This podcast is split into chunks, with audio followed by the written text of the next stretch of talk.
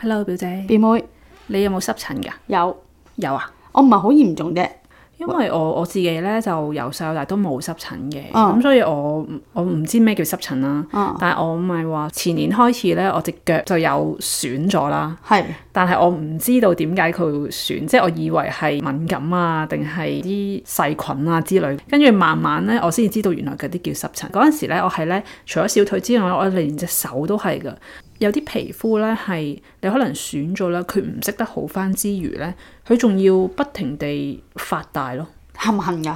當時唔係好痕嘅，但係佢係咁樣嘅情況，我就覺得好古怪啦。嗯嗯咁所以咧就去睇咗一個自然療法嘅醫生啦。嗯咁佢就俾咗啲順勢療法嘅藥物我食，但係其實佢係冇藥性嘅，真係喺十四日裡面咧係完全冇事啦。好犀利。跟住咧嗰陣時我皮膚腐爛嘅時候咧，佢係一開始唔痕嘅，慢慢就變咗痕咯，就會流水咁樣咯。係你拗佢，所以先流水咧，自然就會流佢水自然先。就有水出現。我諗可能都有一個月咧，我先的起心肝睇醫生，因為我覺得我搞佢唔咁。但係咧，你知唔知原來濕疹咧重點咧其實唔係好唔好翻，而係會唔會翻發？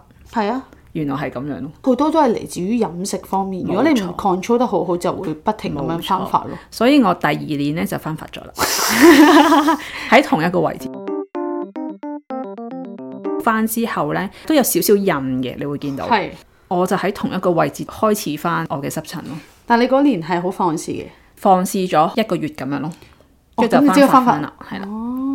因為我而家係唔係求佢好翻嘛，嗯我係求佢唔會復發啦嘛，呢個先係重點啊嗯嘛，係啊、咁所以咧我係冇去睇任何嘅醫生咯。嗯，咁嘅過程你做咗啲乜嘢？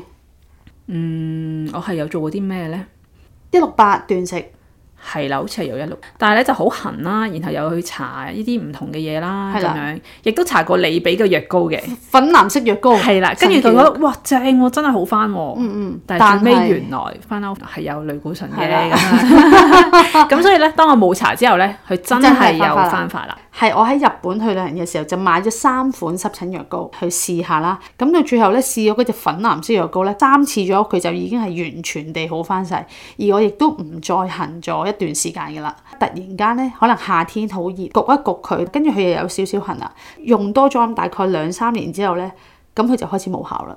因為咧你俾我嘅時候，你都用咗好多年㗎啦嘛，係嘛係啊，我嗰時搽咧真係搽咗幾日好翻咧，其實你真係覺得好開心㗎。真係開心、啊、因為你係完全唔會再痕啦，然後又唔使再理佢啦，唔怪得知大家係真係咁中意類固醇。嗯嗯嗯咁但係當你冇咗嘅時候，你就好掛住啊，我想唔痕啊咁樣，你真係會上癮，可唔可以咁樣講？因為你可以上癮咗，你唔想有呢個痕，你唔想付出任何嘢。我都曾經陷入咗一個位，就係、我都好想快速地唔使做任何嘢，然後翻晒呢個位咪咯咯。同埋你諗下，完全唔需要戒食任何嘅嘢甜。但係我想問，下，類固醇係我發現㗎，係啊，你完全冇去諗冇啊。但係 concept 就係以前咧，唔知你哋有冇聽人嚟講，日本嘢就好好啊。尤其是咧，你同我講呢嗰個個係以前嘅人嘅諗法嚟㗎喎。唔係啊，係你同我講話，你阿爸用嗰隻俄羅納英藥膏哦係啊係啊啊，哦日本就好好，香港就唔得。唔係香港唔得，而係日本出產好嘅嘢咧，佢哋淨係留喺日本嗰係度啦賣嘅啫。你外銷嗰啲咧，全部可能嗰啲 formula 其實有啲出入嘅轉咁過樣，咁我就有記住呢一個 point。跟住咧，呢個淨係得日本有得買啫，香港係冇得買嗯嘅。話俾你聽，咁所以我就覺得，嗯，一定係日正本嘅啦正嘢啦，冇完全冇思考過嗰樣嘢係有但係冇你知藥唔知性點嘅。解香港唔可以買啊？因為香港有類固醇成分嘅藥物咧，你冇嗰啲牌咧係犯法 嘅。OK，所以點解香港冇得冇得賣賣啊就係呢個原因。即係呢一支粉藍色藥膏咧，去到而家佢都仲係 top ten 啊日本誒咩、手信係啦嘅，真因係為即係我好明白係呢個濕疹係真係你唔使做任何嘢，你都好翻，係真係好開心嘅事嚟嘅。講翻，其實我而家咧就已經完全好翻啦。嗰、個契機咧就係、生酮飲食係啦，冇錯。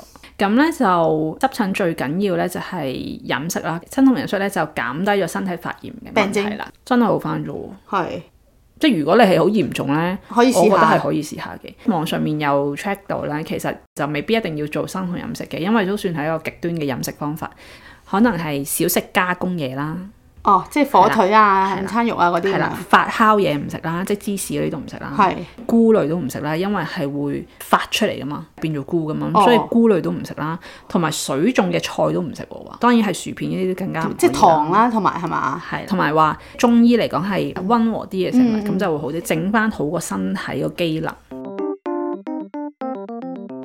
回想翻咧，就係我打完針之後，唔知係咪個身體有啲咩變化啦？好似有一次整損咗只腳啦，冇翻啦。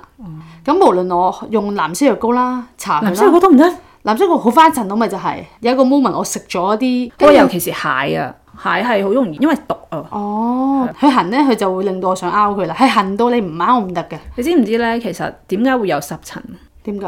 咁正常嚟講，身體會用啲器官嚟到排毒噶嘛，哦即係可能肝啊、腎啊啲嚟排毒啦。咁、但係咧，係你個身體啲器官已經承受唔到，咁佢咪用皮膚嚟到排毒咯？係好事嚟嘅，好事嚟嘅，真係係。其實就如果有濕疹咧，係千祈唔好好快咁樣壓翻佢落去咯，嗯，令佢發出嚟啦，咁就會好啲咯。我而家咪開始食翻 supplements 嘅，有一個叫黑種子油咧，其實佢對於止痕咧都有一個幫助。當然佢唔係好似藥膏咁樣完全止痕啦。佢好痕嘅時候咧，你就搽黑種子油就可以令你瞓得着咁樣咯。其實係除咗搽皮膚之外咧，仲有得食落肚嘅。咁嗯所以咧，我覺得兩者一齊做咧，其實係好嘅。咁如果有濕疹就可以試下呢個方法。